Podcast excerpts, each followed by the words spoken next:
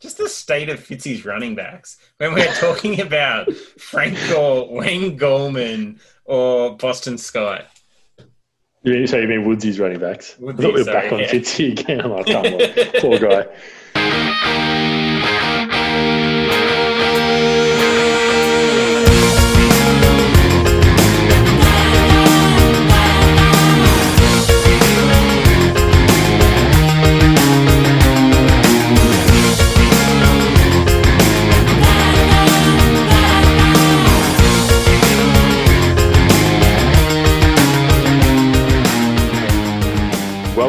To week two analysis of the Ocho Bowl 2020 Fantasy League. I'm Steve Mann. I'm joined, as always, by the commish, Andrew O'Halloran and Chris Keane. How are you, boys?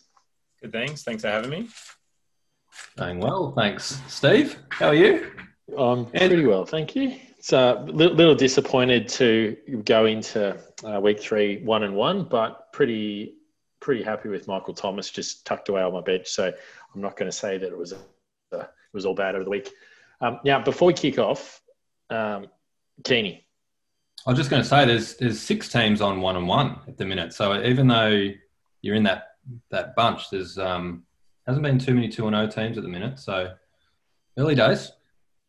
tight as always in the Ocho, although the carnage that was week two will make things pretty interesting with a bunch of injuries and a pretty hectic waiver wire uh, over the course of the week. So we will get into all of that. However, before we do, we muzzled him last week, but um, he's convinced us that he does need his right of reply. So we've decided just to give Keeney the floor to respond to some of the um, perhaps unfair commentary that was made about him and his team over the course of the right of reply episode.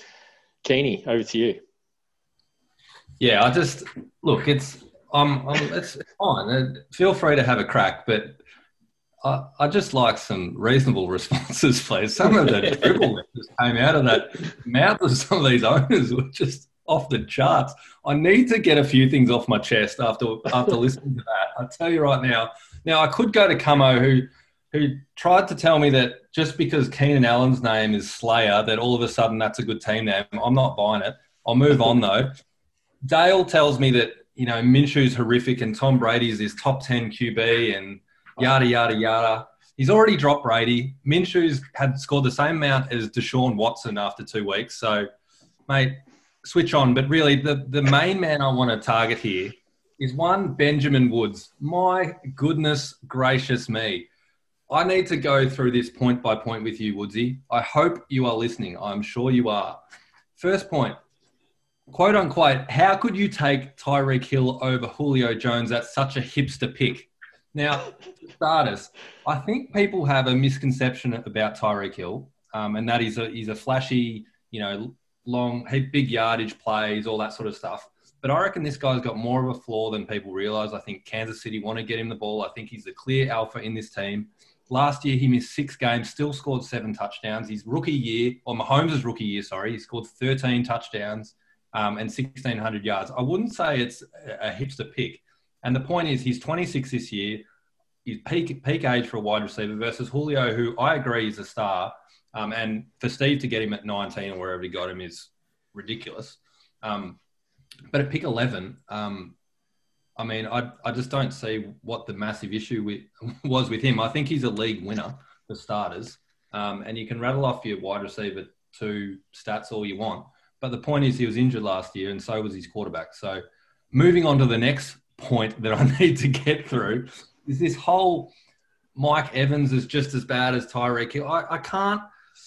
Mike Evans has done nothing his career but put up big numbers. Um, and if you want to, if you want to look at what you did, well, you took Allen Robinson nine picks earlier, and whilst your little subscription told you that Allen Robinson's a really nice play this year, he's still got Mitch Trubisky. So go back to your little fantasy pros or fantasy knows or whatever you want to call them, and have a look at Mike Evans versus Allen Robinson and get back to me. But the main point of this rant is the whole crack at me about zero RB, and that's fine because you know that's kind of how I like to play it. But the whole this hipster approach has killed your team, and your team is the what. If you don't know who D'Andre Swift is and J.K. Dobbins is, that's not my problem. if your fantasy subscription that you pay for hasn't mentioned D'Andre Swift or J.K. Dobbins as relevant fantasy players this year, you said two weeks ago that J.K. Dobbins might not get a touch. He's fourth on the depth chart. My goodness me. He scored two touchdowns in week one. How many fourth string running backs have you seen that score two touchdowns in their debut game? And as I think Steve rightfully pointed out, these rookie running backs may take a little bit of time to get going, right? But as the year goes on, that's when they're going to peak. So just relax on the D'Andre Swift and J.K. Dobbins hate. And while we're at it, can we just look at your so-called running back heavy approach? Now you've taken Austin Ekeler, that's great, but right at the minute he's getting less touches than a guy called Joshua Kelley. And who has Joshua Kelley? This hipster right here has Joshua Kelly. That's really interesting to note.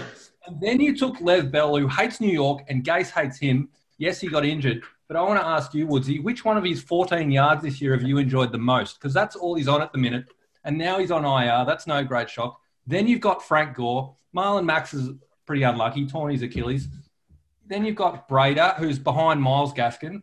And then you've got Boston Scott, who's irrelevant. So you tell me who's got a better running back room.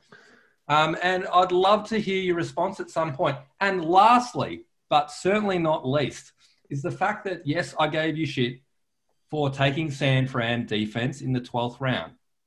But I would say rightfully so. How are they going for you at the minute? They are defense number 19 currently. Um, and as we say year in, year out, these superstar defenses don't translate from one year to the other. I remember the Chicago defense from two years ago was unbelievable, broke all sorts of records. Last year, they finished 21st as a defense. It doesn't, they're, they're so hard to predict. Um, this is why I hate defenses and kickers because there's, there's no skill involved. You're just taking a pot shot crack at it, and you've taken the Niners and claimed that you've got the best defense of all time. Yes, they've been ravaged by injuries, but that's half the point. It's just really hard to sustain. Um, and before I wrap this up, apologies for taking up so much time early in the podcast, but I'm fired up because of you, Woodsy. And to close, I would be more than happy. I would be delighted to take that $50 bet in week nine, me VU. Not an issue, no problem. Bring it on. And uh, maybe when I do win that, I'll be able to, you know, purchase a, a subscription at Fantasy Knows.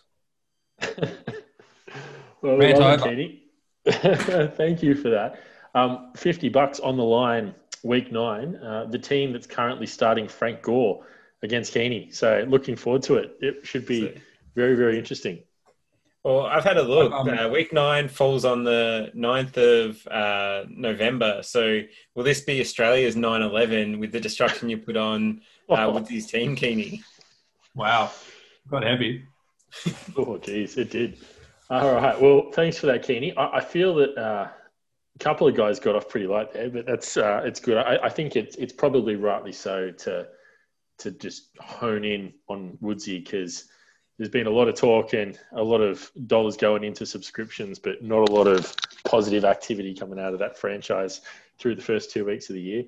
Um, now we we are uh, very keen on trying to keep these a little bit shorter now that we're into the regular season. So let's move on to the games from last week. Big, big week of injuries, and I think we'll we'll probably touch a little bit on that later on when we get into the waiver wire. But let's kick things off with the big, and, and it's interesting to see how quickly these names are changing, but the pup versus Larry's dump truck. Um, Larry's dump truck, who uh, Cam obviously um, started very, very well, reigning champ. He's one of the few 2 and 0 teams, and Pup yourself, Keeney, who's uh, been listening to the advice of Woodsy and, and, and renamed your team. What do we make of that one? What caught your eye on that one, Andrew? Well, I mean, the first thing is going to be Keeney starting the Bengals D. Yeah. Yes. yeah. Do you want to give us some insight, Keeney, into what the thought yeah, process was? Some insight. That's um, insight number one is it's a horrific decision. um, insight number two is I don't mind generally playing a defense on those weird Thursday night games. Um, it's not the reason I did it, but the main reason I did it was because about half an hour before the game, the whole like four of the five Browns offensive linemen were all questionable. Um, so I thought they were either banged up or they may not play.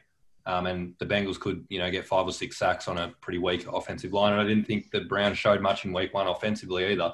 Um, but having watched the game, there is no chance in hell I will ever start Cincinnati defense again because they were horrific. No pressure. They made Baker look like a superstar. Their two running backs went off, and I'm like, oh, I was I was pumped with minus two. To be to be flat stick honest with you, I thought it looked like a minus double figure job.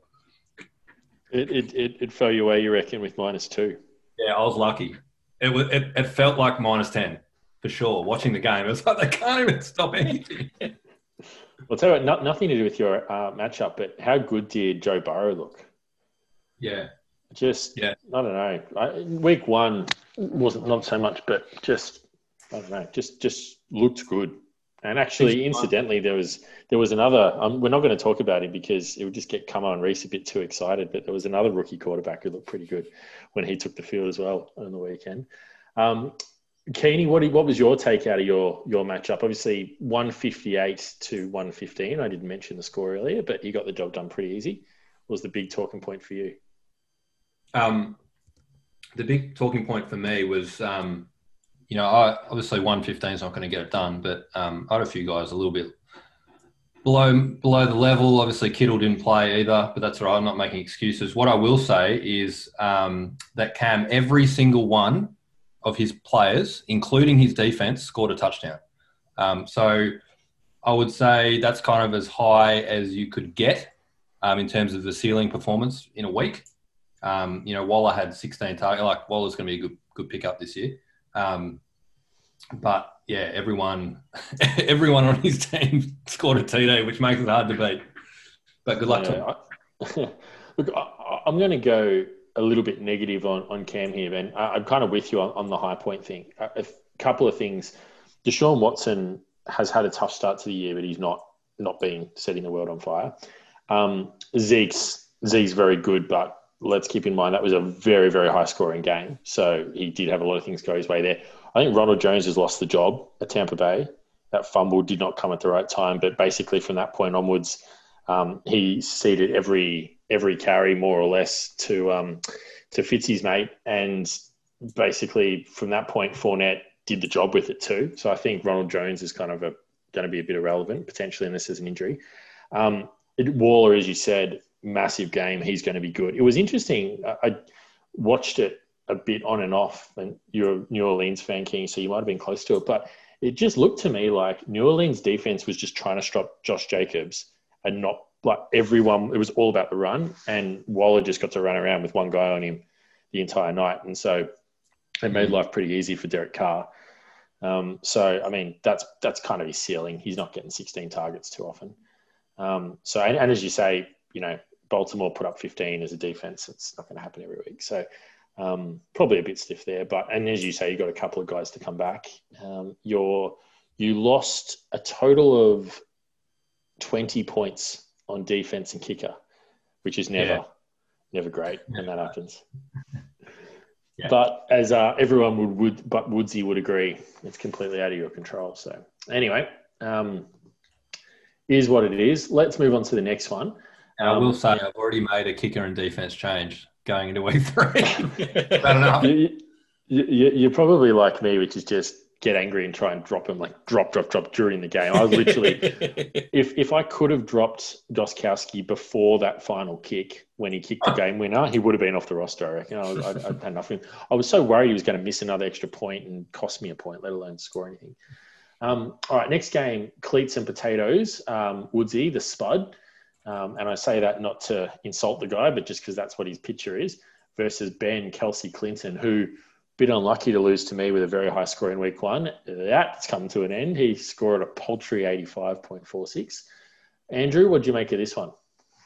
Uh, so Lamar, well, the first thing I had was Lamar. Is is he going to have a down year just on how good that Baltimore team looks? If they're dominating teams with their defense and then just running, is he going to have more games like this where he's not putting up as big numbers and you know only getting 17 to sort of 22 points instead of the 30s that sort of you need him to get if you're taking him in the second round?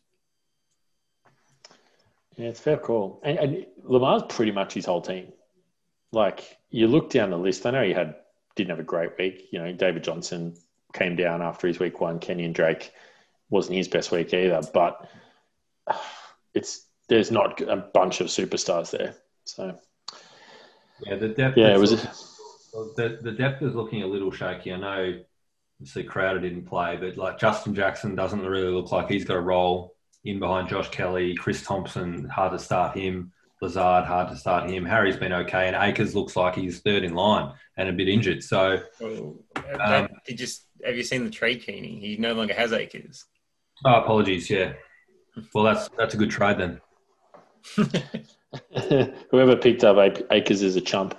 Um, the other one I'll point out for for Ben was uh, he started Chris Herndon as his tight end, who we made a lot of um, jokes at the expense of you, Andrew, for taking him as your third tight end in the draft. So you know you're scraping the bottom of the barrel when you're taking someone else's third string and putting him in as a starter. To be fair to Chris Herndon, if you had someone who knew how to coach, like he's with um, Crowder out, he was probably their best pass catcher, and he put him yeah. into block like sixty percent of snaps. Like, I think this, we as the Ocho Bowl could combine for a, a half decent coach over Adam Gase. a lesson for, for everyone just avoid Adam Gase and the Jets, except for you, Woodsy. You've got two of them, Lev Bell and Frank Gore. So keep going, mate. It's going well.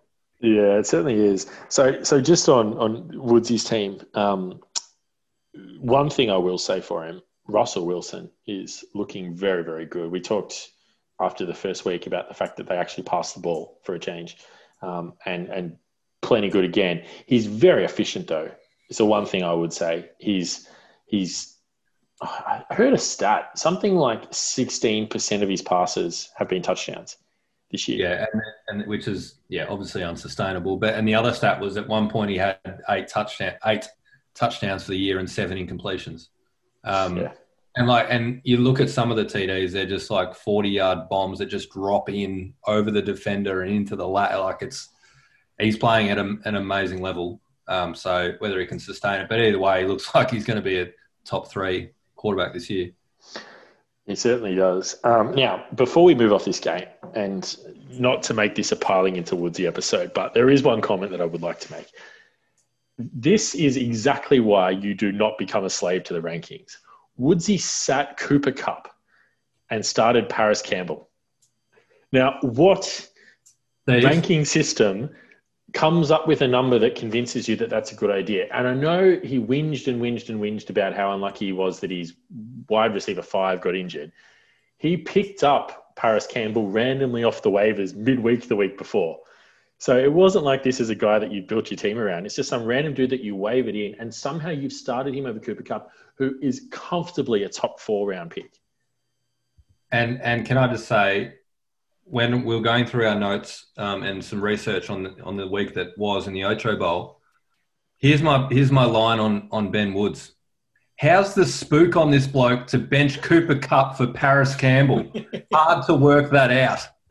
Mate, get a refund. If if Fantasy Knows are telling you to start Parris Campbell over one of the best PPR receivers in the NFL, my goodness. What was it? When does the subscription run out? Is it one month or two? Because you need to email them and ask them one who J.K. Dobbins is, and then ask them why you had Parris Campbell ahead of Cooper Kupp.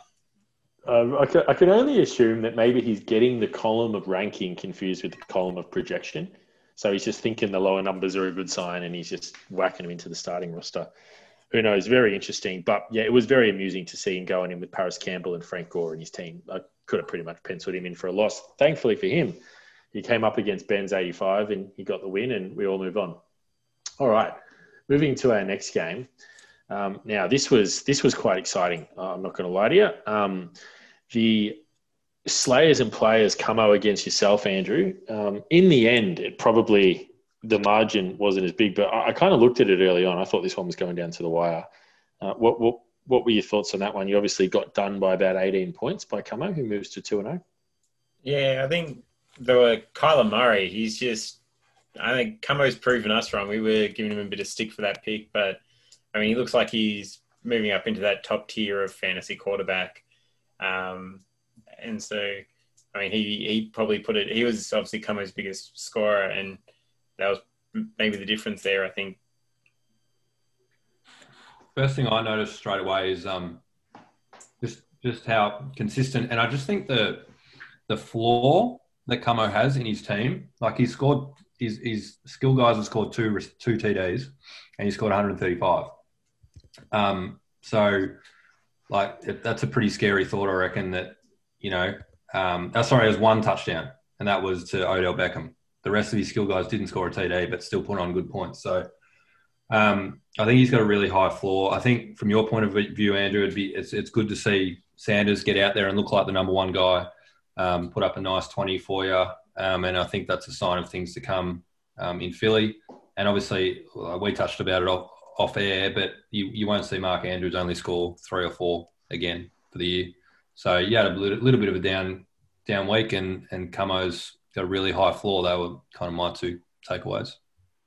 Yeah, yeah. I think there's ultimately it's the points that count, but there's some near misses that you sort of when you watch a game you have in the back of your mind. And before we came on air, we were talking about Swift, and you know if he'd taken that catch in the end zone in the game winner week one, that's another you know ten points on his score, and suddenly he's looking a lot better. Um, similarly, I think AJ Green for you, Andrew, dropped two in the end zone on on the Thursday game, if I remember correctly. Definitely one, um, but you know his five point nine could very easily be twenty. Um, the, the one comment I reckon Todd Gurley, and given I've got pretty much Atlanta's entire offense apart from the two guys you've got, I clearly watch them very closely. I'd be a little bit nervous about him because they just don't seem to want to run the ball. When they get ahead, they just still are passing the ball. He just doesn't look like he's. I don't know. I mean, look, I think we kind of thought he could easily go into that offense, that high-powered offense. But when they're putting up forty points a week and he's scoring sixes, that's probably got to be a little bit worrying. Um, well, I thought they were going to use him more in the passing game, which is where no, he's traditionally been a good pass catcher, but they haven't. They've targeted him like five times and he's caught one over two games. So uh, at the moment, he's not in my starting lineup for week three. Mm. Yeah, tough one. I think the uh, upside for you, I think Tyler Lockett's looking pretty good. Matt Ryan's clearly looking very good. Um, and I agree with what you said, Keeney. I think Camo's got a very safe floor on his team. Those guys, you know, th- there's no one there that you'd expect to be scoring under 10 in any given week. Um, what I will say about Camo, though, he's got Mike Gesicki on his bench. There's not much else. Ruggs 1.4, Zach Moss 3.7, Sony Michel somehow still on the roster, despite every effort we've made. And obviously, Alexander Mattison's just sitting there as a handcuff. So, a couple of the injuries go. Oh, still sitting there. Oh, he's in his IR spot. I don't care. Why? Why? He's not. He's not playing. Come on. He's a. He's, he's, he's full name, but relax. Well, the interesting thing, it's it's probably a tactical one, and, and maybe we, we're giving free advice, but I've looked at the IR spot and thought you don't just want to keep someone there for the sake of it. Because mm. to get someone off there and a new person in there, you've got to drop someone off your actual roster. You can't just bring them straight into the IR spot. So it's it's not like having it full is really helping you in any way, um, unless you've got someone who's genuinely IR who you want to bring back. So anyway. There's a freebie I, for the punters out there.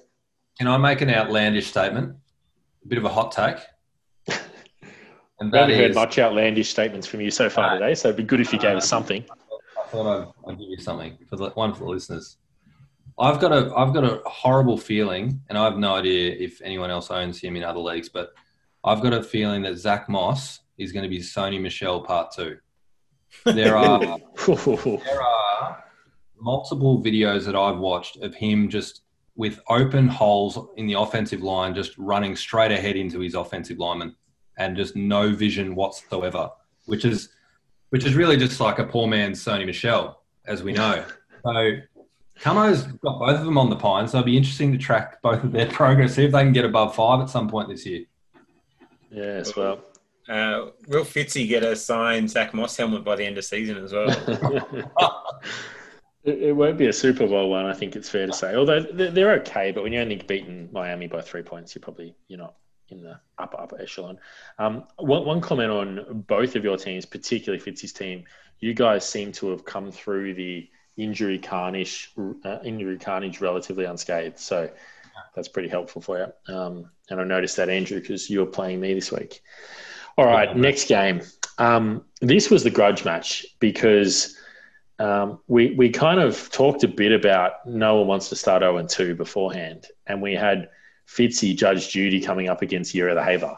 And then Haver clearly didn't take it too well when I traded Adam Thielen to Fitzy on the eve of the game. Um, good trade for me, I think, in the long term. Bad trade for Haver in the short term because basically just gave Fitzy an extra player who was potentially going to put up a 20 or a 30. Probably didn't matter that much in the end to say. Fitzy, uh, 80.7. Haver just got the job done with 156.18 just a cheeky 76 point win. Keeney, what'd you make of this one? Well, I'll tell you what I made of this one. There are massive alarm bells going off in, in the Fitzy fantasy world when Adam Thielen, Sammy Watkins, and Gronk put up less combined than his kicker. huge alarm bells going on. And Fitzy, if if you haven't dropped Gronk already, Feel free. He, uh, he dropped him in waivers today. Has he picked anyone up to replace him? Yeah, he got um, the Washington tight end, I think. Logan Thomas. Anyway, I will continue with the fact that, oh boy, nah, he'll bounce back, the great man. But uh, a few alarm bells going off. We'll see how he how he bounces back.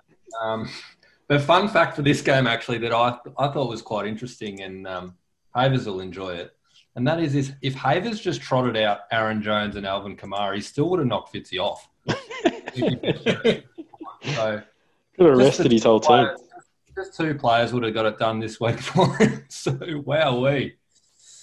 Like I reckon everyone gets one or two of them a year where you just get to turn up and two guys or one guy win it for you. Um, so Havers probably used about 70 points more than he needed to, unfortunately, on this say, one. He didn't need uh, 45 burger this week, but he got no, it. No, he didn't. I think Fitzy, um, look, it's, it's, it's not that fair to critique him for sitting Leonard Fournette, but 27 points on the bench always stings, particularly as you say, when you've got guys scoring zero, no targets, no touches. They collect the onside kick to win the game, and that's the only contribution they make. with Gronk. Um, but look, he's, uh, he's, he's not going to be too happy either with Mostert getting injured. He's probably going to miss some time. Um, what, what do you think about the Thielen trade from a Fitzy perspective? Or, or I guess both perspective. I'm clearly going to be a bit biased on it, but what did you two make of it? I think Fitzy probably could have shopped him a bit more and got a bit a bit of a stronger deal. But I mean, I guess like Fitzy has to win now. But I mean, uh, if I'm a Fitzy, because you've got so many uh, a weaker side because of uh, you're trading up. I would have tried to at least get a second player that you could have started if I was Fitzy. Yeah, I tend to agree, and I mean, uh, really, it's it's all about Michael Thomas's timeline, which is the great unknown, and and probably why you got him on the cheap, I suppose. Um, differing reports, um, depending on who you listen to, he could be back a bit earlier, or you know, I don't think it's out of the realm of possibility that they shut him down until the Saints bye, which is in week six. Um, but I mean, he's he'll be back out there in week seven, so you're either going to survive for three more weeks without him, and then you've got a top two wide receiver, um, or you know, he might come back earlier. And the thing for you, Steve, is were you um, probably not as high on Thielen, or or what was the trade from your point of view? So I interested to get your take on this, both of you. I offered him Thielen or Ridley, and he yeah, chose Thielen. Yeah, I, I'm a big Calvin Ridley fan, so I probably would have chosen Ridley there. But um, I can see the appeal after the Week One game against Green Bay, where he, I know it was a, a bit of junk time there, but he kind of looked like the the main man and got target, targeted a few times. But then on the weekend um, against Indy, just only three catches and it was a bit hard. I think they double teamed him a little bit. Um, yeah, he would definitely be the main guy. Um, how well he can stand up to that. He's a very good route runner, so he's not quick, but he just kind of gets to the right spots. He's he's he's going to be solid. He's got a very good floor, and apart from last year, he's never been injured, so he's pretty pretty good health wise. Um, the other elements of this that probably gets missed, but I'll call out, which was that I'd played the Thursday night game against Reese already, who has Chubb and Hunt, and he'd put up 50 points between the two of them. So my chance of winning that game was already pretty slim. So yeah. if I'm thinking about potentially going two to four weeks without Thomas, in my mind, week one's already kind of done anyway. So am I really giving up that much? And I was mm. watching the points because I had to start Nyheim Hines instead of um, who I would have had Thielen in the flex, obviously. And there was a difference of five because Nyheim Hines did nothing, 1.1. So I really didn't want to lose by less than five. That would have frustrated me. But thankfully, well, not maybe not thankfully, but he, he did me in by about 15. So that was kind of all right in the end. So uh, yeah, it's it, you're right. It's 100 percent going to come down to Thomas, and the Minnesota offense is looking horrific at the moment. Surely we get better, um, the way we played last week, geez, you wouldn't want any part of that. Even even Dalvin Cook, very lucky to score what he did. So. And um, slightly, slightly unrelated, but sort of similarly related because we're talking about Thielen. But um, just your your take on um, Stefon Diggs, Steve, before the season started, about him just being a, a really good route runner and he's got more tricks in the in the trick bag than you think, and just because he's gone to Buffalo doesn't mean he's a deep threat. I mean, two weeks in, I think you bang on with that. Um, he's looking really, really solid, and um, I think I had him a lot lower than than what I should have based on the first two weeks. Yeah, I mean, it's it's you, you know you need to see it over a longer period of time, but the I just think he's shown the ability to do it all, and clearly it's helping Josh Allen too, because mm. um, he's looking. He's always been a running threat, but having some weapons to pass to, he's been pretty good. Which, um, of course, Woodsy, who could have sat here and told us that he uh, got it right, instead just traded him out, panicked, and doesn't have him. Dale's reaping the benefits of it at the moment. All right. Anything else on the Fitzy Haver game? we probably haven't made enough of Haver, but I mean, I, I think we, we, kind of said it all. But you know, the two guys scoring all these points, but um, 156 is your team's in good shape when you're putting up 150s. As a, I mean, he's got you know he's had a couple of injuries with Golladay, so that'll strengthen his team um, once he comes back. I think you'd like to play him ahead of T.Y. Hilton at this point. Um, and James White obviously was an unfortunate out on the weekend. Um, but I will say, and I'm qualified to say this as a Saints fan, um, Drew Brees looks pretty bad at the minute. Um, cut him on waivers. He dropped him for ten again. Well, I need to be more informed of these waiver moves. Clearly, I'm not all over it. But anyway, point is, Drew Brees looks shit. Good. good it, it, it, it's not totally irrelevant with Haver's team though, because he's got Cook, he's got Kamara, yeah, he's obviously got the handcuff with Murray. But if Brees is terrible, it's impacting. It's actually probably helping Kamara to be honest, because Brees, you know, maybe the eyesight's gone and he can only see about five yards downfield, so he's just throwing to the running back all the time. No, but that's, it's a relevant point with Cook, and he's got no tight end coverage um, without him. So that's a yeah, it's a relevant point there, I suppose. Tannehill's a nice streaming option.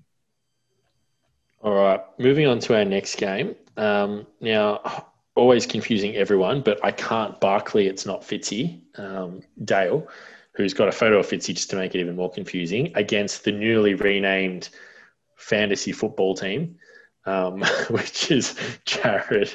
Um, clearly, a, a, nod to Washington there. Um, both sides going in needing a win. Dale one and zero, oh and Jared zero and one. Um, massive high score, one fifty six to Dale, getting the job done over Jared with one fifty one point eight. Jared's been very stiff. Had two very strong scoring weeks in his own two. Um, Keeney, what did you make of this one? Well, um, you know, I think strong strong performance from both teams, but I suppose the, the big talking point is at what cost with Saquon um, going down with an ACL for for Dale and even Davante Adams, who will probably be week to week with his little ha- with his little hammy. I will say, Jared probably, whilst he's been stiff, the decision to start um, Brandon Aiyuk was very, very interesting for me, and it's probably cost him in the end.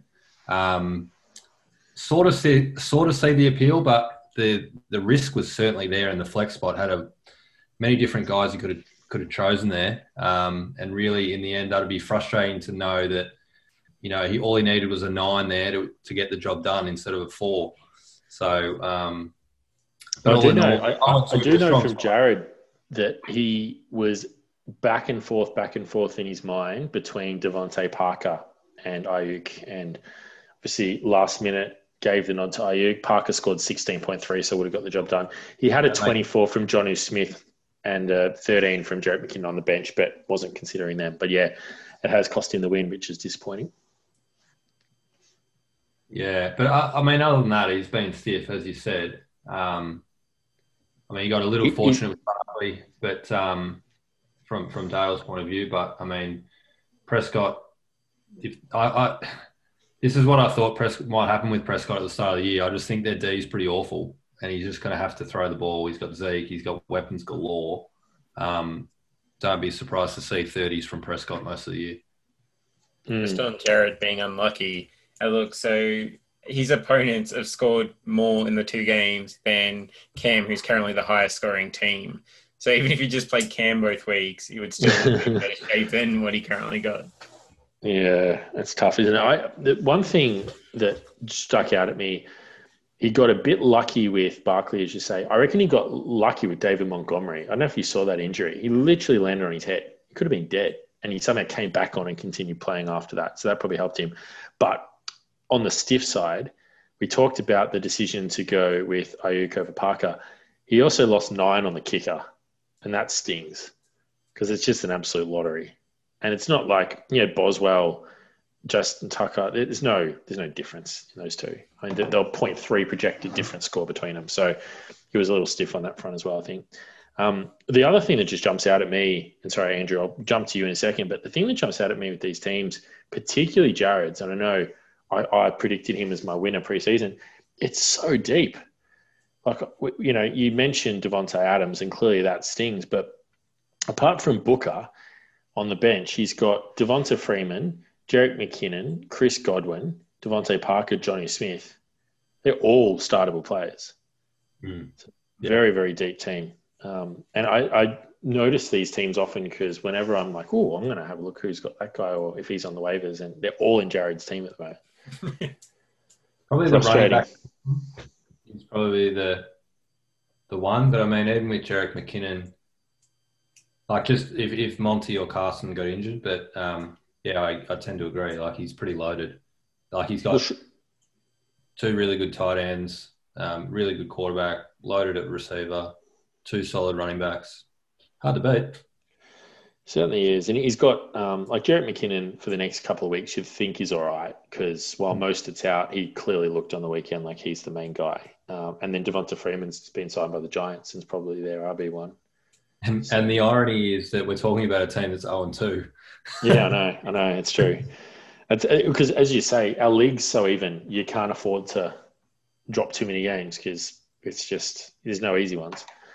Um, Andrew, what do you make of this one? Uh, well, yeah, besides what we've already mentioned, two players that we probably gave them a bit of flack for where they drafted them, uh, Montgomery and Higbee, just both put up good numbers this week, making us look a bit like idiots. Yeah, we've got to admit when we're wrong. Higbee three touchdowns though. I mean, doesn't happen yeah. too often. But you're right. It's a 30 out of him. 30 out of any tight end is a phenomenal score. And then uh, Dale's done well to ride through the Saquon injury on a week he still wins. I, I guess that's the the big message out of this one. And Jonathan okay. Taylor just, I mean, if we redrafted yeah. now, he'd be probably a first round pick. He's yeah. so while he's lost Saquon, like the Mack injuries, giving him essentially a top five running back. And you could, yeah. you could. This is a, yeah, it's a bit, a little bit of a stretch, but it's not too far of a stretch to say that with both teams' offensive lines, you could make an argument that Jonathan Taylor mightn't be that far away from Barkley if they played a full year anyway this year. Um, I think they're both going to be pretty good. So for him to just to slot, yeah, Jonathan Taylor in when you lose Barkley, it's uh, whilst it's no good that Barkley's gone, it's a pretty handy replacement. Yeah, it's true. The, the other one that'll be interesting is Darrell Henderson sat on Dale's bench. Obviously, running back's more of a focus for him with Barkley gone down.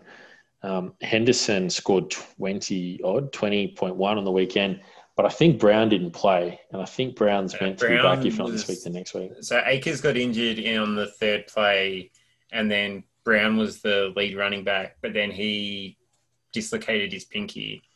Um, so he should be back this week, and then right. is day to day. So like, is now now having the other two members of that three-headed backfield, I've been keeping up to date. And Henderson got a lot of his, I think, on one long play. Um, so while it's good numbers, I don't think it's. I think Brown might be the number one this week if Akers is out. All right, and then the last game um, was myself 134 getting done by Reese, my Chubberts 159.08, which I think was the highest score of the week in the end. Um, Keeney, what do you make of this one? Just let me. Uh, oh yes, yes, I do have notes about this, and that is my takeaways here is that Steve gets another 50 points from his three Falcon boys, which I think. You know, evenly. I think you'd, you'd probably take walking into a, a, week with 50 from three of your players off the bat. Um, I think, as I've mentioned, I think previously they've got a pretty um, high floor, those three guys together when you start them each week. Um, obviously, the big talking point is Christian McCaffrey. Um, massive, pick one. Pretty unlucky. It's it's it's funny though. Like for me, it sums Christian McCaffrey up that he gets injured and still scores 25 because most of, most more than uh, most uh, running backs in a given week. Um, obviously, went off with the two um, Browns boys as you touched on at the start. So smart trading from you with the Michael Thomas and. Whilst you won and won and, and got done on this one, you did well to get it pretty close in the end. Um, and as you said, Nyheim Hines, like that was a mystery to me. Like he, he was barely on the field, which is bizarre. Um, after week one, he was he was the main man in terms of pass catching. Um, I know they were in front, so the game script had a, may have had a little bit to do with it, but um, that's a little bit of a concern that he wasn't even on the field. Yeah, I, I think um, I've always looked at him as one of those guys like, that he doesn't change. Just you know, if you have to play, you have to play him, and you hope the situation works for you. And I kind of thought maybe it was a little bit misguided and biased, but we'd probably come bounce back after week one, and we'd be probably leading most of the day and um, they may be chasing points. And I got that completely wrong. They led all day, and he just was not used. So um, thankfully, there was not really anything I could have done to make up that points difference because Cam Newton went absolutely berserk on the Monday night game. Um, who's looking really good, by the way. I think we are off air when we touched on that, but Cam Newton, late round pick, we talked about it when we did his review and said that he's probably done pretty well to get him because he's got high upside, and if he if he doesn't work out, you just drop him and take someone off the waivers. But early on, that one's looking pretty good. Mm-hmm. Um, I did a quick piece of research before we came on. I think, if I'm correct, McCaffrey, Chubb, and Hunt, the three running backs that Reese has, were all in the top five running backs for the week. So that's pretty handy when you've got that going on in your team. Um, and look, I mean, yeah, there was some big differential in the kickers and the defenses both ways. So never like to see that. But um, no, look, I think I think Reese's team's in pretty pretty good shape. He's got a guy that we might come back to and talk a little bit more about when we get to the waivers discussion. But Durham Smythe, I notice on his bench, just a big fat zero from him for the second week running. Um, but anyway, nonetheless, good good win to Reese, and we move on. Can someone can someone explain to me the obsession with? I don't know who Durham Smythe is, let alone the second tight end of Miami. Because it was right. when they when they first had their tight end, they had um, Gesicki as like second or third on the depth chart. So there was thought yeah. that Smythe might be the number one tight end. Woodsy, I hope you're listening, mate, because they had J.K. Dobbins as the fourth. That's just a low. doesn't mean anything. I'm just looking at the stats right now, and uh, I think Gesicki put up 22 or something, was it on the weekend? And let me just add these up. Just looking at Durham Smythe's targets for the first two weeks. Yep, that's zero. So and and how's the how's the little blurb analysis on him? How's this? The last sentence. Smythe could see could see more workload as a blocker as the season continues. particularly if Miami's ground game can get going. But his fantasy floor essentially remains non-existent. his floor is non-existent. All right. Well, it's um. Anyway, I, I, guess we can pick holes, but he was the highest scorer of the week. So um, well done, Reese. You, you've started the season well.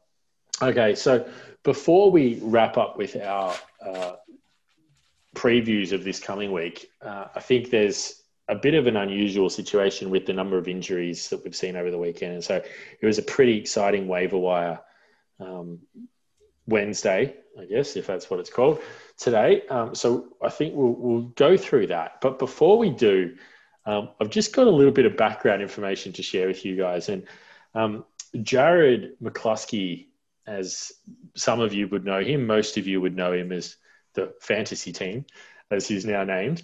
Um, he works at Mazda, and clearly, if you drive a Mazda, be very nervous because there's probably not a lot of time going into keeping your car safe. Because he sent me today a dossier, there's no other way of describing it, of waiver wire um, reviews and I, I, guess transaction changes that have taken place over the course of the year. And I, I, we don't have the four hours to go through the entire logbook of everything he's got, but I have picked out some highlights that Jared's put together. And this is where let's keep in mind we're two weeks into the season. So I'm just going to run you through the highlights. The first one, and we touched on this in Woodsy's game. Woodsy claimed Parris Campbell last week off the waivers. So anyone who's a keen follower of the WhatsApp will see how much he was sooking about the fact that he's wide receiver four or wide receiver five or whatever he referred to him as got injured. Um, he'd been on his roster for three days, and as we discussed earlier, clearly shouldn't have started him over Cooper Kupp. The second one, and this one's pretty average, Havers dropped Robbie Anderson, who's currently wide receiver five in the league, for the Vikings D, who has oh. been absolutely stunk, and he's never even used them. He's never once started them. So he's dropped Robbie Anderson for nothing. To be fair on Havers, because he needed to drop him for a defense, he was saying that he spent the whole because he needed he was going to start one of them uh, either DeSean Jackson or Robbie Anderson week one, and he picked DeSean Jackson of the two. So flip a coin there, and he could have. I think he might be two and zero oh if he'd gone the other way. Well, yeah, you um Robbie Anderson's a pretty good asset now, so he'd be ruining that one. Third one, and he somehow this is the depth and the comprehensiveness of the dossier. He's actually got notes on himself as well. So Jared's dropped Brandon Aiyuk three times. He's obviously picked him back up each time. He's then decided to play him in round two, and as we talked about earlier, that's cost him the win because he could have played DeVante Parker or pretty much anyone else on his bench, and he wouldn't have lost a Dale. Um, the next one is there's two chapters on Hunter Renfrow, so I'm going to try and summarize it as best I can.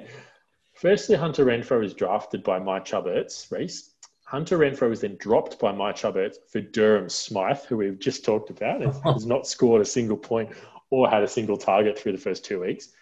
He was then picked up by Judge Judy, um, as we talked about on last week's episode, who he dropped for Sammy Watkins, whacking in a massive chunk of fab along the way. Sammy Watkins put up 2.1 this week, and Renfrow had a 6.7 incidentally. So he's wasted all that fab and lost points. Hunter Renfrow was then added by Dale for a few hours during the week, and he's been dropped again. So he's back on the waivers for anyone interested there. The uh, the next one, I'm ashamed to say, starts with me. So Devonta Freeman, who I picked up in the last round of the draft, genius move at the time. I then dropped him for Gostkowski, and we know how that one worked out in week one. Um, Devonta Freeman was then picked up by Andrew, who you dropped for Robbie Anderson. So while you're probably disappointed not to have uh, Devonta Freeman, but Robbie Anderson's probably moved out all right, worked out all right. And then Devonta Freeman's now found a home with Jared at the fantasy team. Um, this one's just, I'm not really sure what the point of it is, but I find it quite amusing. Havers, who we gave a big pat on the back for picking up Antonio Brown in the last round of the draft just to chuck him straight on IR he's dropped him after the news broke that Antonio Brown may be suspended for 67 weeks. so, probably not that useful on your IR in a 52 week year when the guy's got a 67 week suspension hanging over his head. You've got to draft. I'm not sure if that's games as well, but if it is, he's going to have to draft about five times before he could play um, Antonio Brown. So it's probably probably not that useful. Um, and then the final one, and we, we could never um, we could never go through without pointing the finger at Woodsy for some sort of hole in his strategy. And this one's uh, Myles Gaskin, who I, I pinched off the waiver wire earlier today. Um, Woodsy added him midweek last week and dropped him the next day inexplicably. Now I think he picked up uh, Corey Davis, who's who's pretty reasonable, but um, Myles Gaskin, who was then sought after because I think we had six bidders on him on the waiver wire this weekend. I'll have to check whether Woodsy was one of them because that would be quite interesting. But oh. um, yeah, that seems like a little bit of a pointless transaction to pick up a guy on a Wednesday, drop him on a Thursday. If you're going uh, to, Woodsy um, be two bucks on him? Two bucks. Well, it's two bucks. Well why would Woodsy need? Why would Woodsy need a running back? Didn't he go crazy with running back? yeah. Well. Anyway, so that's um that's the highlight. So we, we, we might dip into Jared's dossier again as the season goes on, and um, there's clearly not a work go- not a lot of work going on over at Mazda at the moment. That's great. It's like a little diary that we just oh, I'll tell you, I, would like it if it was a diary. It, it's in what's that? It, it's in a spreadsheet, but it looks like that. You know those like code files that hackers draw in. You know, it's like just a black screen with text and symbols everywhere. Basically, binary may as well be written. It's how these engineer type people think. I think. Um, anyway, all right, let's move on. So waiver wire from today, um, big, big, big waiver wire period. So to recap, some of the main ones, main injuries from the weekend we had, and this is in no particular order, so pick me up if I miss guys here. I'm just reeling these off the top of my head. We obviously had number one pick Christian McCaffrey getting injured. He looks to be out for a little while. Um, Saquon Barkley ACL out for the season. Um, while we're on running backs, we've got Raheem Mostert went down. I don't think that's a long, long term injury, but he's definitely going to miss some weeks. Um, quarterbacks, I don't think anyone's got Garoppolo, but he went down, and that obviously impacts his receiving corps. Um, who else did we lose? Uh, Courtland Sutton. Courtland Sutton, yep, ACL gone for the year. Um, Dale's plenty happy about that one, clearly. Nine, Niners defense, I think they, they're all ACL. Who's got that? all done. Yeah, no, another, off the board in the draft. Yeah, well, it's you know highly built. The other half of the Niners will go down this week against um, uh, the. Giants. The the interesting one too, with we mentioned Saquon, was that there wasn't real clarity on who was going to take that role. So there was theoretically going into waivers three guys who could all be the running back one. Devonta Freeman got signed, I think, earlier the day. Um, and obviously, Wayne Gallman took the job last year when Saquon got injured, but he was inactive last week, a healthy scratch. And then the other one, of course, is um, the former New England running back, um, Dion Lewis, who did most of the work last week after Saquon got injured. So that, that kind of made things pretty interesting. Um, all right, so shall we go through the waiver report and give us? I'll run through them, and maybe if you guys want to give us your take. First, first one. All right, where are we? Well, that's my waiver report. That's not helpful. Yeah, let me show you. All right. Yeah, I've got um, them here. Okay, do, do, why don't you run through them, Andrew? Cool. So Cam uh, added Mike Davis, dropped AJ Dillon. And what did he bid on Mike Davis? So it doesn't show unless you've unless you've bid on it. i have bid. So okay, so Cam's bid forty five dollars. The next biggest bid was Haver with thirty seven. Cleats and potatoes Woodsy, uh, just clearly, despite telling everyone he's stacked at running back, he put thirty one dollar bid on. I put on a twenty seven. Dale put on a twenty one. Cummer a fifteen. But as you said, Cam got the job done with forty five. Yeah, yeah, it's an interesting one. This one, I just there's two there's two um, trains of thought with with this one for mine. It's the first one is: Do you think Carolina will be in any hurry to get Christian McCaffrey back in what looks to be a pretty much a tank rebuild year?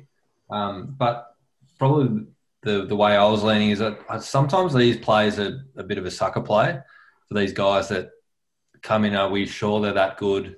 Um, is there going to be better opportunities next week or the week after or the week after that. So it's really weighing up um, if you want to, you know, shoot your shot now, or um, or if you if, if you think that Carolina might bring McCaffrey back.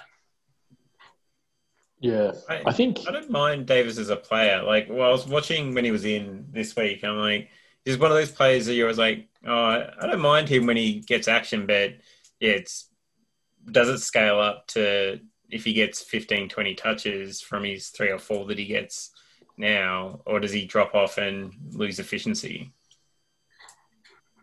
Yeah, I, I tend to think when these superstar running backs go down um, and the, the downgrade from uh, Christian McCaffrey to the next level is so great that I just feel like a lot of the time that as a committee starts to form underneath these superstar guys. I just never think it just becomes one guy's role for the rest of the year or for six weeks in a row. They're just going to hammer one guy. I just don't kind of see that happening. I could be wrong. Um, but I just feel like they'll work a couple of guys in, in there and it's going to be hard for you to start him. Yeah. Yeah, I, I tend to agree. I, I, I, obviously bid on him, but the, my doubt is I, I just feel like CMC will come back. He played the game out. Like he, he came back, you know, he's just, just, I've seen him get injured and come back on before, even, even if it doesn't mean anything, he's just one of those guys. So, um, and compared to some of the other injuries, he's clearly, you know, a, a risk of losing the spot again. With some of the ACLs, clearly the running back job's there for the whole year, but this isn't one of them. Anyway, all right, what's next, Andrew? Uh, so Cam added Dion Lewis and dropped uh, Me Cole. Um, I did not bid on Dion Lewis. Can't help you with that one. I think he spent 25 on the WhatsApp. Um, oh, he spent $5 on it. Uh, I don't know, 35 on him. Jeez. So he's put up 70 on, wait, 35, did you say? Yeah. He's put up 80 on those two guys, two running backs. Who took him? Uh, Ken. Okay. Um, uh, like that's if Lewis ends up if they end up passing more and then he becomes the pass catcher and he becomes yeah, there's a chance that he could catch a couple of passes a game plus get some rushings. Like it could be a, like a good flex play in bye weeks and stuff. So I mean I don't hate it, but I, I wouldn't have spent that much. But yeah, if as Cam said on the um, that? that you didn't feel there's going to be much value later, so you might as well spend it now if you don't think you're going to get anything later. Yeah, well, I think it, it's true because you've got 15 weeks or 14 weeks of it at this point. But um, if, I mean, they've signed Freeman. If Freeman comes in and he was a pass catcher at the Falcons, it's not like he's, you know, he's going to succeed completely that well. Be interesting. I mean, he's, he's, he's stocked up his running back depth anyway, Cam. Interesting that Reese didn't bid on, sorry, back on Davis, but Reese didn't bid on him at all, the, the McCaffrey owner. So I thought that was interesting. Um, Reese is pretty stacked at running back. Like he's got Hunt, Chubb, uh, Gibson, and um, what's his name from Jacksonville that I can't remember the name of. So Robinson. I just wanted to um, Robinson. Yeah. So is uh, so is Cam though. Zeke, although he's lost Ronald Jones potentially. Ingram, yeah. Um, so then next we've got you uh, bidding on Myles Gaskin and dropping Tariq. Yes, so I bid 29, um, overbid in the end because I had Andrew with 10, Dale with 8, Camo with 7, Keeney with 5, and Woodsy with 2, who could have just held on to him four days earlier and he wouldn't have to bid anything. But um, yeah, so six bidders, but I obviously probably paid more than I needed to there. So this is different for mine. This one. So for this one for me is, I think that after two weeks, there's more evidence to suggest that it's his role. Um, there's been no injury, so I, I don't see it changing so much. Whereas the other guys, we don't really know what that's going to shake out to look like. I think clearly, if you look at um, percentage time on the on the field, um, the snaps that have been involved in, the carries, the catches, the targets. He's clearly the the main man there. There's a little bit of a committee, but he's clearly Jordan Howard's non-existent, um, and it's Breida and um, and Gaskins, but Gaskins leading the way. So, I yeah, you might have you might have overbid in terms of your competition, but I, you know, I wouldn't be too worried about spending 25 on him. Yeah, I, I think the rationale for me was um, and we'll get to one of my other waiver pickups in a minute. But I've got, unless something goes drastically wrong, I shouldn't need ever to play a running back in the flex because I've got, well, I've had three gun running, three gun run receivers the whole time, and now I've got Michael Thomas, Julio Jones, and Calvin Ridley. So I'm never putting a running back in the flex. Um, unless one of those get badly injured, I've still got some depth in my receiver. So for me, it came down to I've got my kind of Gordon Conner starters, but I need someone I can play if one of those goes down. And I, I took Benny Snell, so I've got the depth behind Conner, but I just thought this guy's like it's probably the best way I can get a starting running back, someone who I can start. I probably don't ever want to start him, but you know, the, the problem is with running back is, as we know, there's no depth. If you're picking up running back twos, they're just useless. They you know get barely any touches, as Nyheim Hines shown on the weekend for me. So, yeah, it was anyway. That was the rationale behind it. Uh, next, uh, Fitzy. Uh, we got a double from Fitzy, so he dropped Gronk and added uh, Jordan Akins, and he dropped uh, Sanders and added Laviska Shenault, Junior, not senior. Both upgrades on current players that he had. Um, Akins is an interesting one. He's been decent um, for Houston early on, but they've thrown the ball a fair bit. Um, and Shenault, I like. I think they use him a fair bit. I had him at some point this year. Um, so yeah, as I said, I think upgrade on on Gronk and Sanders, who was non-existent for the Saints on the weekend. I haven't looked closely, but uh, I know last year because I sort of had both of them at various times. Fells and Akins are a pain because Akins is better and gets more of the passes, and Fells always gets the touchdown, touchdown yeah. targets, which is annoying. Um, but yeah, I didn't mind that pick, and, and yeah, you're right with Sanders. If Sanders can't get anything going when Michael Thomas is out, he's just pointless. Yeah. Um, then uh, Woodsy added Gallman and dropped Parris Campbell. What Woodsy dropped him? I thought he's his favourite player, most important, you know, guy that he's going to build his dynasty around. Um, and then other highlights. Um, do we know what? Do we know what that one was? What he bid on Coleman? Uh, no, because someone else would have had to have bid on him. So. Oh, sorry. Well, Wayne um, Gallman it was. Um, I thought it was. Hang on. No, maybe I don't know. Anyway, yep. All right. Um, Camo picking up Keelan Cole and dropping Wentz. Yeah, I was on that one. He spent six. No, he spent four on Keelan Cole. Sorry, he spent six. I bid four. Dale bid two, and Havers bid three. I don't mind that one. With, I mean, Jacksonville looks like they're going to be in a lot of high scoring games, so just getting part of that offense, I don't think so. For uh, depth isn't that big of an issue. If he keeps putting up good numbers, then could be a good depth player. I agree. He's, I think he's number 17 ranked wide receiver through two weeks. He's had a touchdown in each game, but he's getting plenty of targets. And like, you, you kind of just need a couple of these wide receivers on your bench that can sort of score 10 plus that you can start if you need to. So uh, clearly a few of us thought the same thing about him.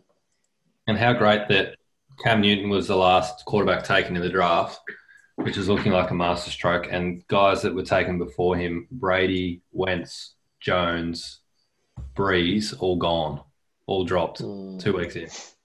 Yeah. Just A, it shows kind of you can wait for QB, and B, there's so many on the waiver wire that you can just grab that are better than what you drafted. Yeah, I, I think that's we, we kind of called that at the time with that last group. It's sort of you take them, but you're very happy just to drop them if it's not working out and change them with someone else. It's it will be interesting when that next tier and all of them being good, but if people are dropping players from the Russell Wilson, Josh Allen, like the Stafford, those kind of guys, yeah. Yeah, I mean Stafford's. Yeah, I, if I'd taken Stafford as my quarterback, because obviously I took him as my backup, um, literally to play him once. But if I if I'd sort of taken him as my starting quarterback, I'd probably be I'd be fine with him hmm. at this point. Um, and then so Dale's added uh, MVS and Dalton Schultz. Schultzy. I got nothing much on them. I think everyone's of like if Schultz gets as many targets as he did this week, he'll be fine. But are they going to play a game that's 40 to 46 or whatever it was um, every week? And yeah. then MVS is a nightmare to start. Yeah. Like, that's it. That's got zero or 20 written all over it, and you just don't know when to start him. It's frustrating. Do you reckon, do you reckon Dale took Schultz just because he's obsessed with Dallas tight ends and he got so excited about his first one? That he's like just Blake, yeah, but and and he thought, you know, I'm taking the other the other one as well, just because I'm a, you know, I know guys that no one else knows. Yeah. There's every possibility.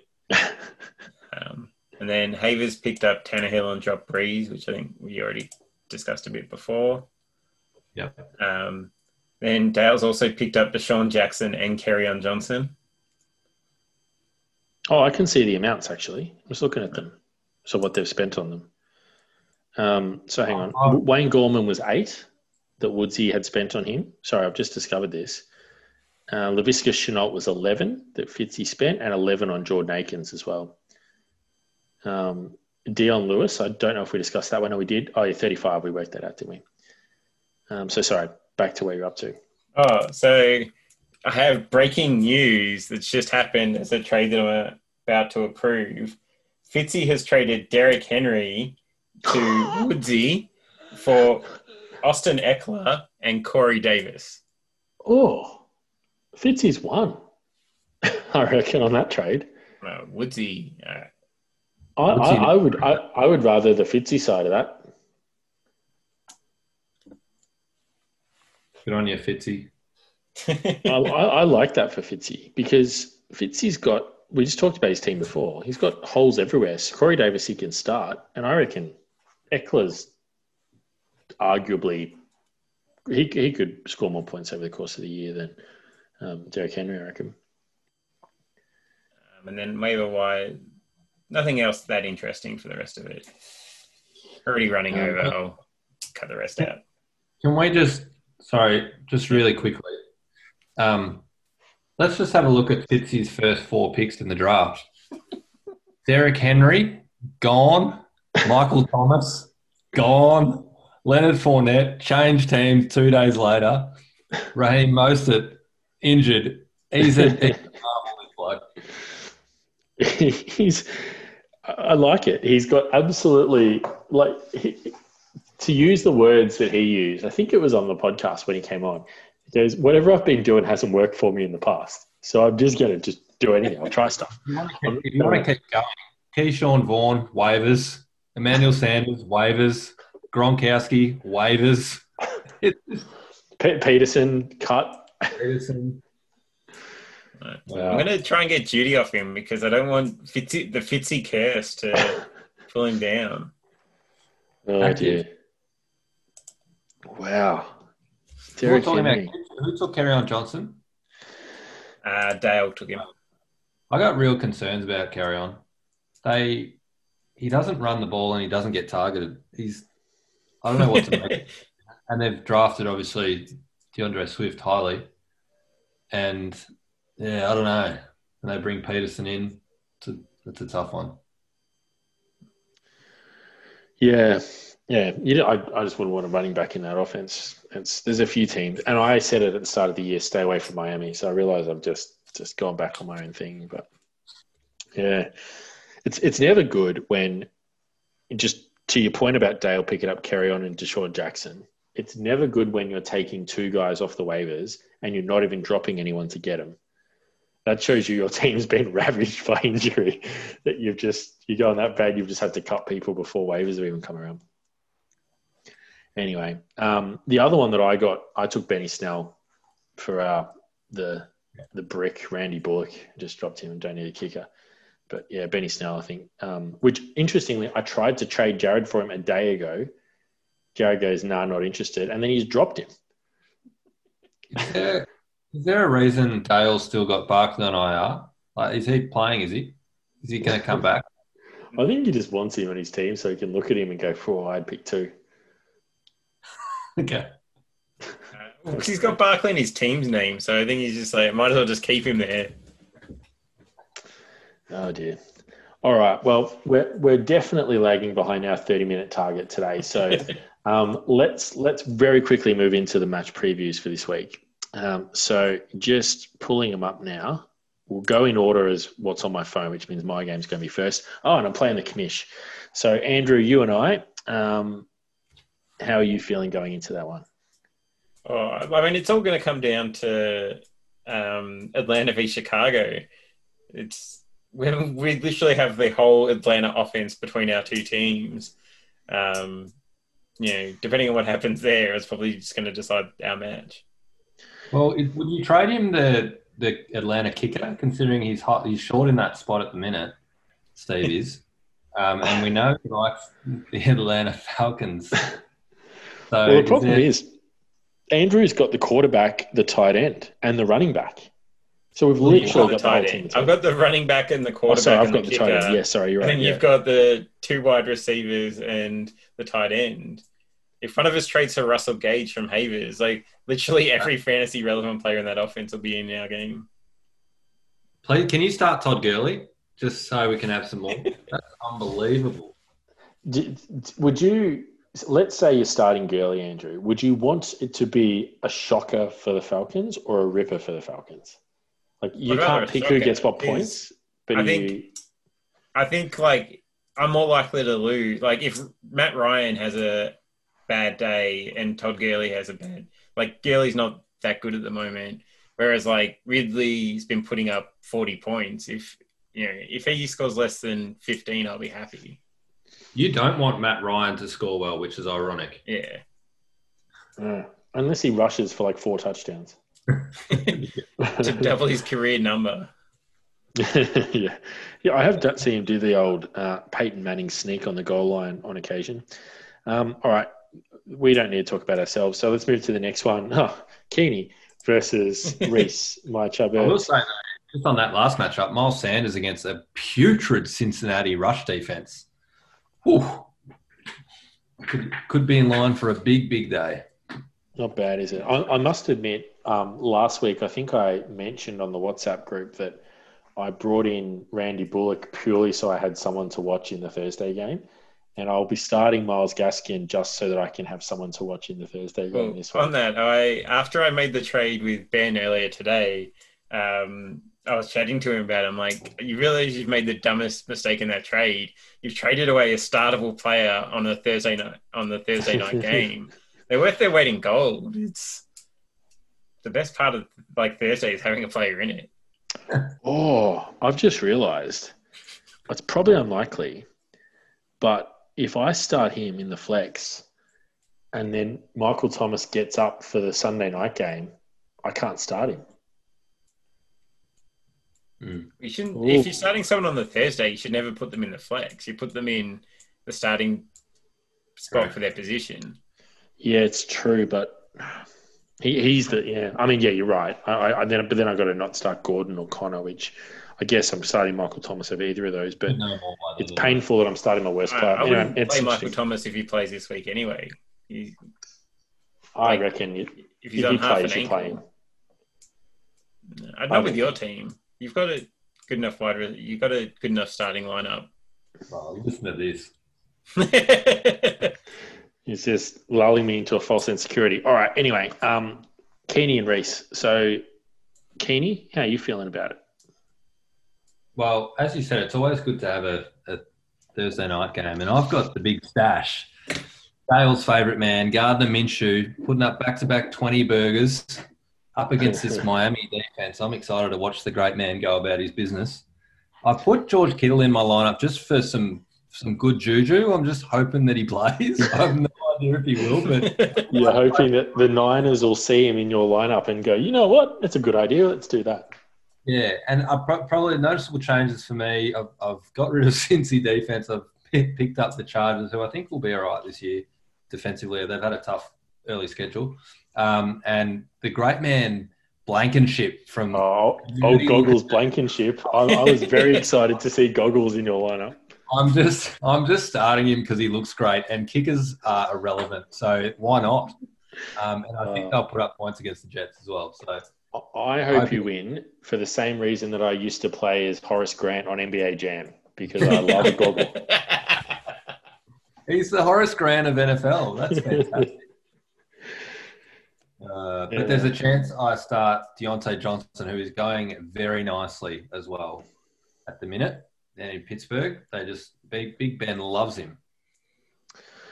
The uh, the big question for me out of this one, and and you know your lineup and Reese's lineup's all very interesting, but does Durham Smythe get his first target of the season on Reese's bench? That's the that's, that's what I'll be. My eyes will be glued Blankenship style to the box watching that one. Look, he's projected for 1.3 points. So Where where? But he's getting a. ah, there's no way. he gets a target. NFL.com, they've got him. As, No, no, I know, but where they pull 1.3 from? I, we need Woodsy with his forensic subscription to explain to us how a guy that's never been targeted in his life gets a 1.3.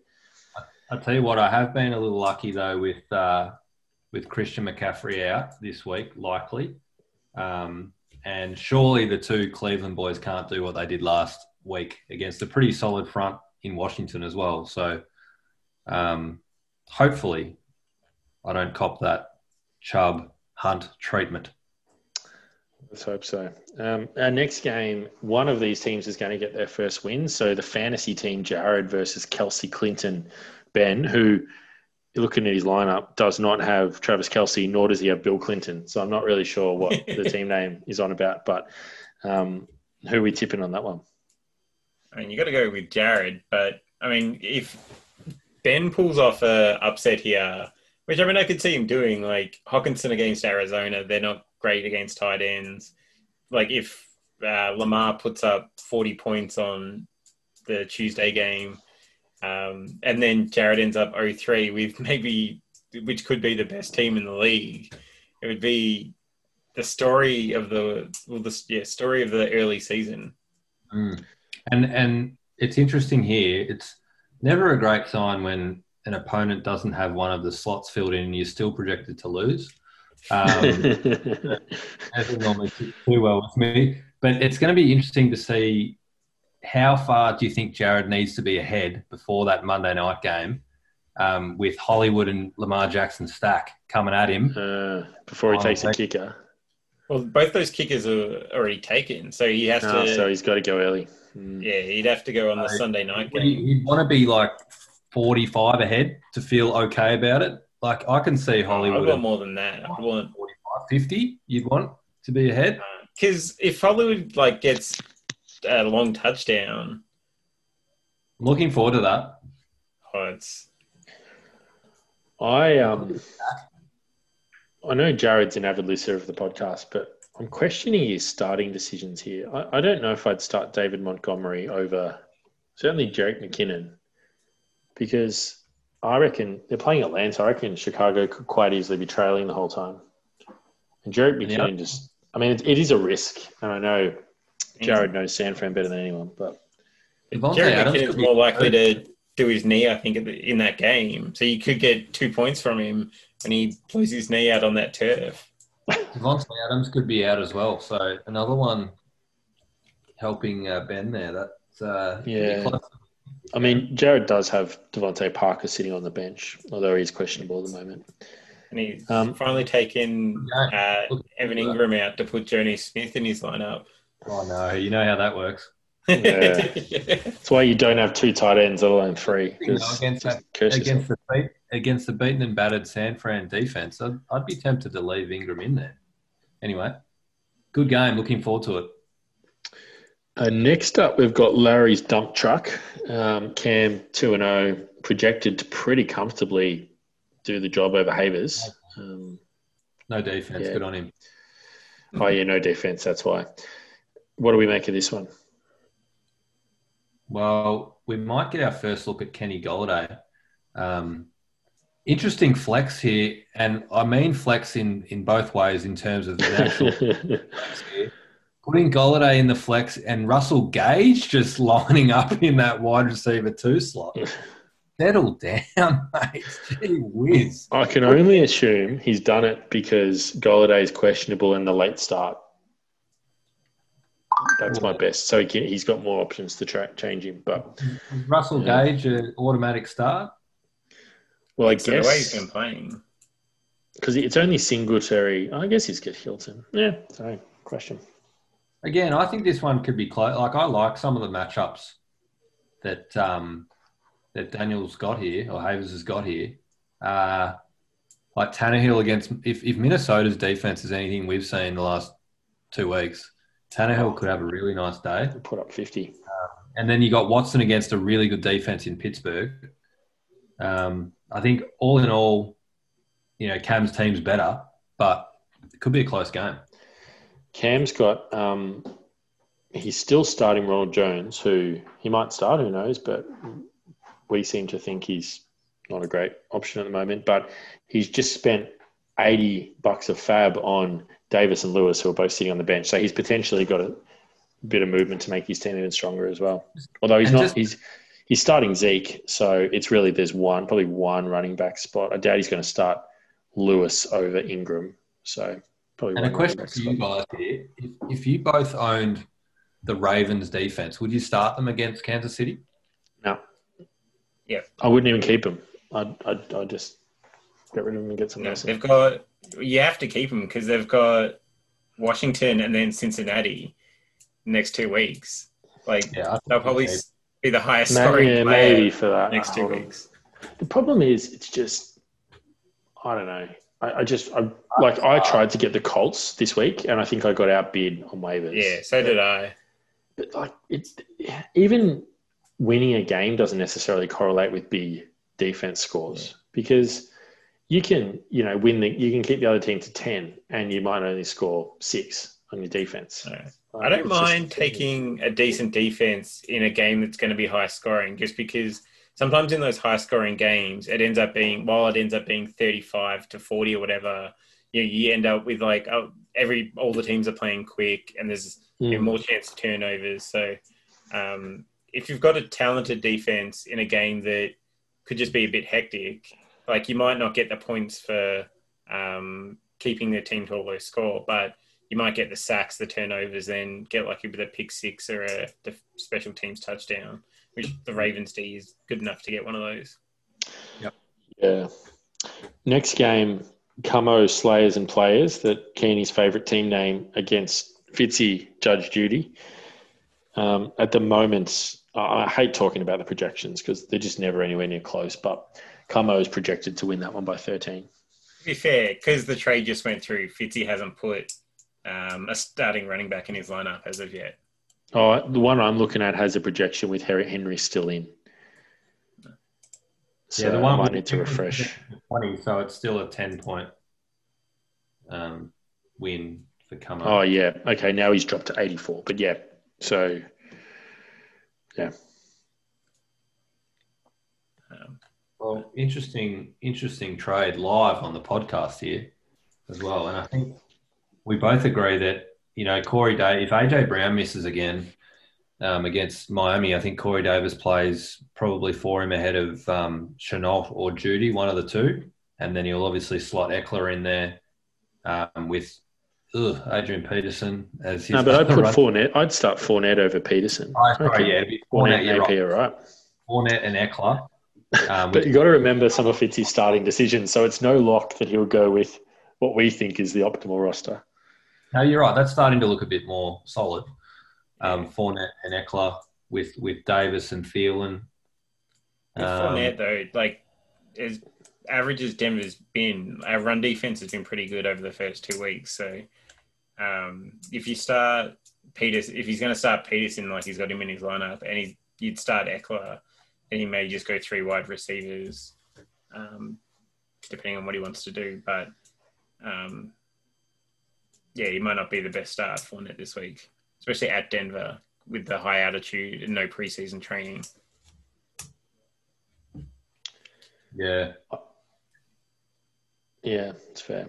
Um, I have got, I just got a message from Fitzy, who I think knows why we've, uh, I don't know if he knows we're recording the podcast, but I thought he posted it in the group chat, but I realized it's just gone to me.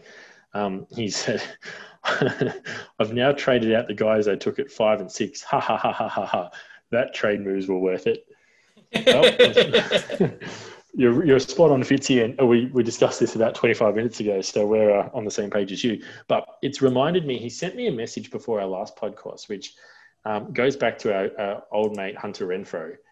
And he said, So when it comes up in the podcast, I picked Hunter Renfrow because he was an upgrade of wide receiver two to Indy's Pittman as a wide receiver three. I played him because I didn't think Jeudy with no preseason games would be a key part of the offense yet. It was then a toss up between Renfrow and Sanders, and Renfrow had 14 predicted. So I was like, maybe they know something I don't.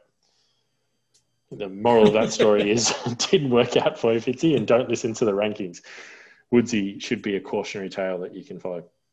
All right. Um, sorry, any comments on that one before we move on?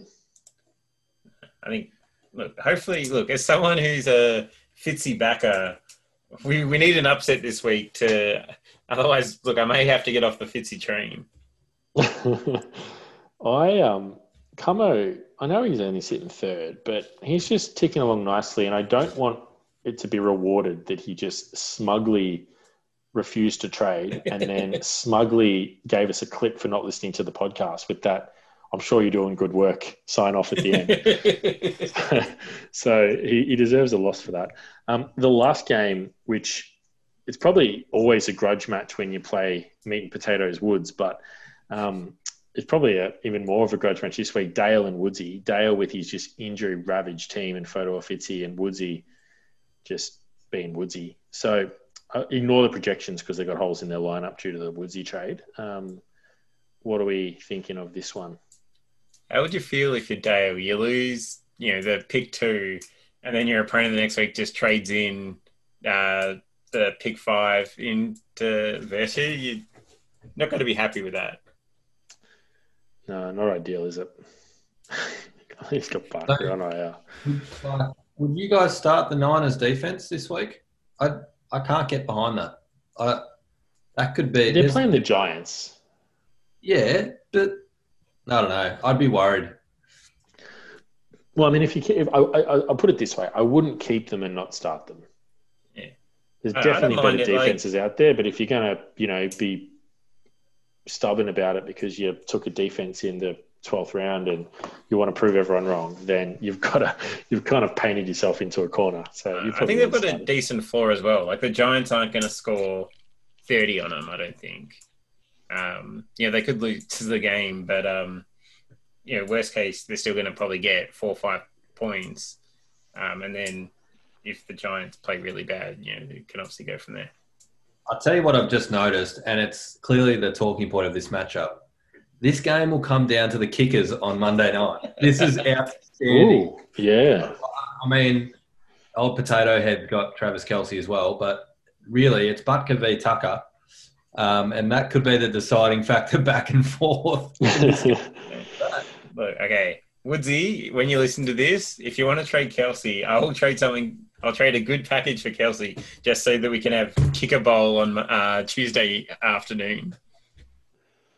How magnanimous of you, Andrew. It's good to see that Woodsy's got Cooper Kupp back in his roster too. He's he's woken up from whatever drug induced coma he was in last week when setting his lineup obviously fantasy pros have decided that Cooper Kupp's a better prospect than someone with a torn Achilles or whatever injury Parris Campbell's got.